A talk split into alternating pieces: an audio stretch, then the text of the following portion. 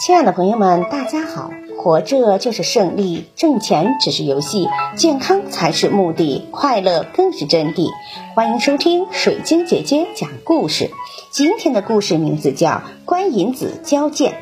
列子跟观音子学习射箭。有一次，列子射中了靶心，就去请教观音子，说：“我学的差不多了吧？”观音子说。那你知道你能射中靶心的原因吗？列子回答说：“不知道。”观音子说：“不知道原因还不能算是学会了。”列子就回去再次练习。经过了三年，列子又来向观音子求教。观音子问：“你知道你能射中靶心的原因了吗？”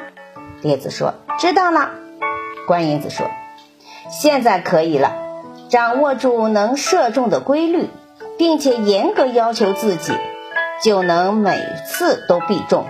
不但射箭是这样，治理国家以及自我修养都要这样。所以，圣人不关心结果，而注重清楚的了解整个过程。这则寓言故事告诉我们：学习也好，做事也好。不仅要知其然，而且要知其所以然。箭能够射中是有一定偶然性的，只有知道了为什么能射中，才能掌握射箭的技术。列子学习射箭的道理，也同样适用于我们的学习。